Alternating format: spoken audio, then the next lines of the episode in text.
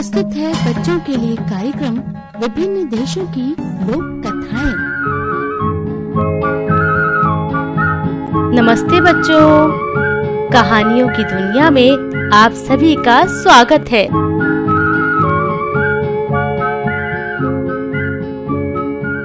स्वीकार कीजिए अपनी ज्योति दीदी का प्यार भरा नमस्कार।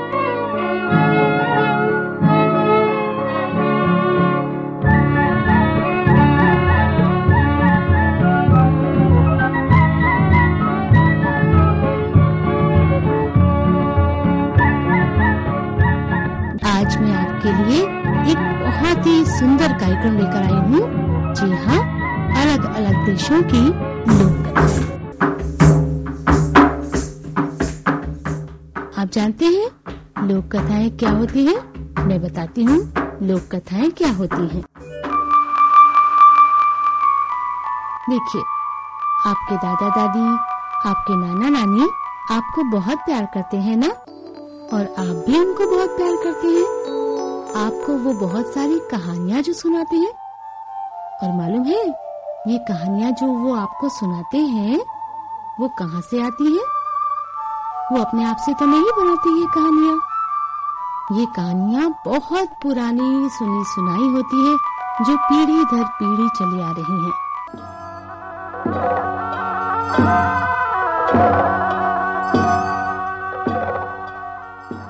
आप समझे? जो कहानियाँ एक दूसरे से सुनी सुनाई होती हैं, उनको हम लोक कथाएँ कहते हैं। आज से मैं आपके लिए ऐसी ही लोक कथाओं की श्रृंखला लेकर आ रही हूँ।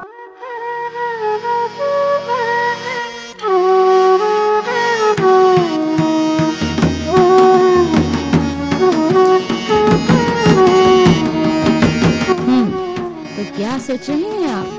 यही सोच रहे हैं ना? कि आज मैं आपको कौन सी कहानी सुनाऊँगी? आज मैं आपको बहुत ही सुंदर सी कहानी सुनाऊँगी, चमकदार कलश।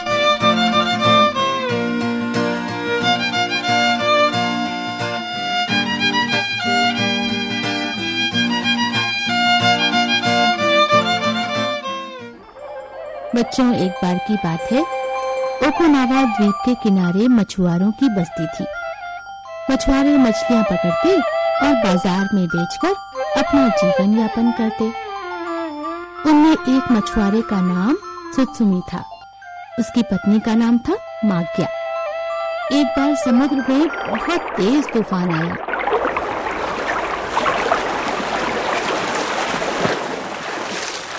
भाग्य ने सुत्सुमी को धोखा दिया। तूफ़ान में उसका घर बह गया। और उसकी पत्नी भी डूब गई। सुत्सुमी को अपनी पत्नी से बिछुड़ने का बहुत दुख हुआ, लेकिन क्या करता? वो दूसरा विवाह भी नहीं कर सकता था, क्योंकि एक तो वो बहुत गरीब था और दूसरा ये कि वो सुंदर भी नहीं था। धीरे धीरे उसने इस दुख को भूलना चाहा। वो फिर मछलियाँ पकड़कर बेचता। एक दिन जाल में एक भी मछली नहीं फंसी। वो खाली नाव लेकर अपने घर लौट आया। अगले दिन भी यही हुआ। आज उसके घर में खाने के लिए कुछ भी नहीं था, इसलिए वो सिर्फ़ पानी पीकर ही सो गया। अगले दिन उसने सोचा, आज चाहे कितनी ही दूर क्यों ना निकलना पड़े, मछलियाँ ज़रूर ही पकड़नी है। लेकिन भाग्य का कुछ ऐसा बदलाव था कि उस दिन वो जैसे ही जाल डालता, मछलियाँ पहले से ही भाग जाती। उसने सोचा, आज भी भूखा ही सोना पड़ेगा। अंधेरा होता देखकर वो किनारे की तरफ़ चल दिया।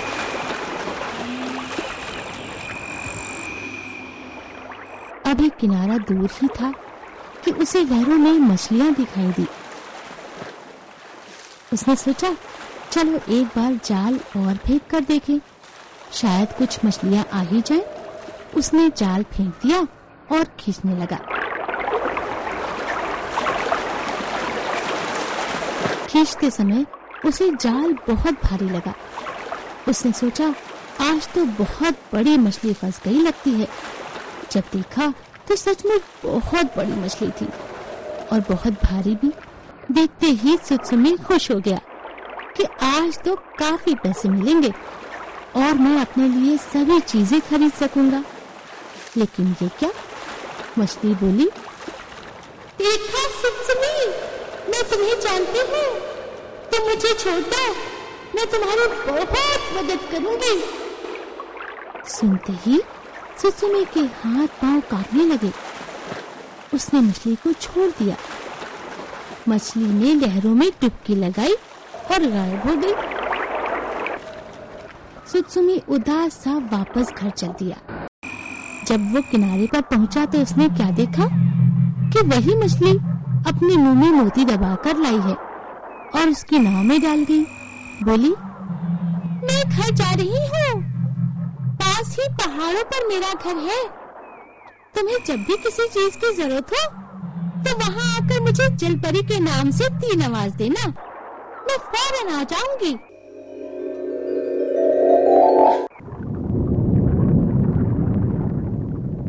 सुत्सुनी ने घर जाकर मोती कमरे में रख दिया और भूखा ही सो गया। लेकिन थोड़ी ही देर में कहीं से बड़ी मीठी मीठी खुशबू आने लगी।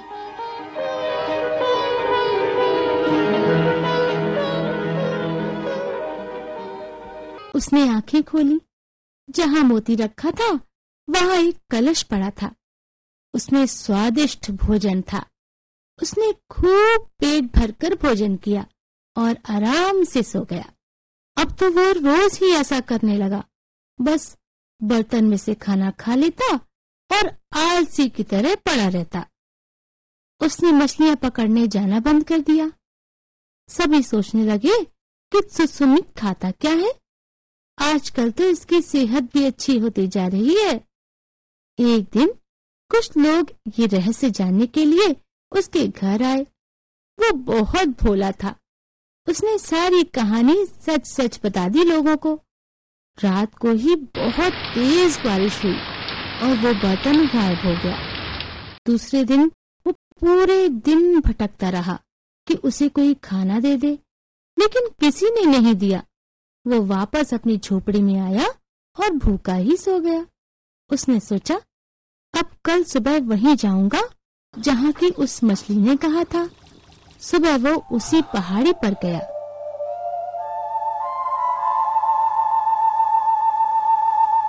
और उसने तीन आवाज़ें दी। जल परी जल परी जल परी। वही मछली वहाँ मौजूद थी। सुत्सुमी ने उस मछली को अपने कलश के खोने की बात बताई। मछली एक और कलश उठा लाई और उसने समझाया, इस कलश की बात किसी से न कहना, सुत्सुमी। वो बर्तन लेकर किनारे पहुँचा तो उसने देखा कि तूफ़ान ने सबके घर बर्बाद कर दिए, लेकिन उसकी झोपड़ी वही है। सब स्त्री पुरुष बच्चे भूख से तड़प रहे हैं और मैदान में बैठे हैं। सुसुमी को उन पर बड़ी दया आई। उसने अपने बर्तन में से सबको खूब खाना खिलाया। लेकिन ये क्या? रात को ही उसका बर्तन फिर से चोरी हो गया। वो फिर जलपरी के पास गया और उसे बर्तन चोरी की बात बताई। तब जलपरी बोली, तुम बहुत भोले और ईमानदार हो, सुसुमी। अब बस्ती में मैं खुद तुम्हारी पत्नी बनकर रहूँगी। मुझे उन सबको ठीक जो करना है। और उस मछली ने बहुत सुंदर सी युवती का रूप धारण कर लिया। सब बस्ती वाले उसे देखकर बहुत हैरान हो गए, क्योंकि सुत्सुमी ने उनको सब कुछ बता दिया था। बस्ती वालों ने सोचा कि क्यों ना उसकी पत्नी को ही चुराकर कहीं बाँध दे। फिर हम जो कुछ भी मांगेंगे, हमें मिल जाएगा। तो फिर क्या था? बस्ती वालों ने ऐसा ही किया। उसे चुराकर एक कमरे में बंद कर दिया। मछली बहुत रोई, लेकिन बस्ती वालों ने लालच नहीं छोड़ा। जब सुत्सुमी घर वापस आया तो पत्नी को न देखकर बहुत दुखी हुआ। वो जगह जगह अपनी पत्नी को ढूँढने लगा, लेकिन वो कहीं नहीं मिली। थोड़ी ही देर में बहुत तेज तूफ़ान आया और सारी बस्ती को बहा कर ले गया।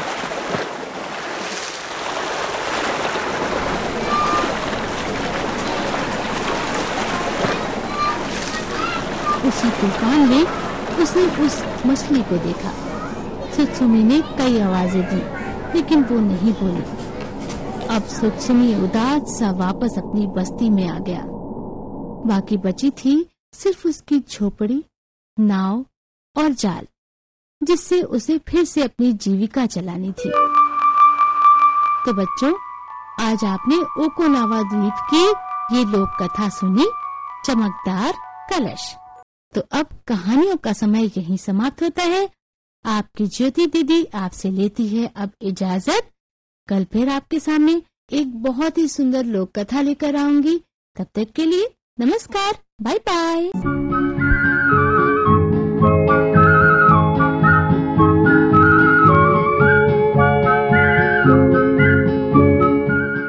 तो बच्चों, अभी आप सुन रहे थे श्रृंखला, विभिन्न देशों की लोक कथाएँ इन कहानियों में वाचन ध्वनियांकन संपादन और संगीत संयोजन ज्योति गुप्ता का था।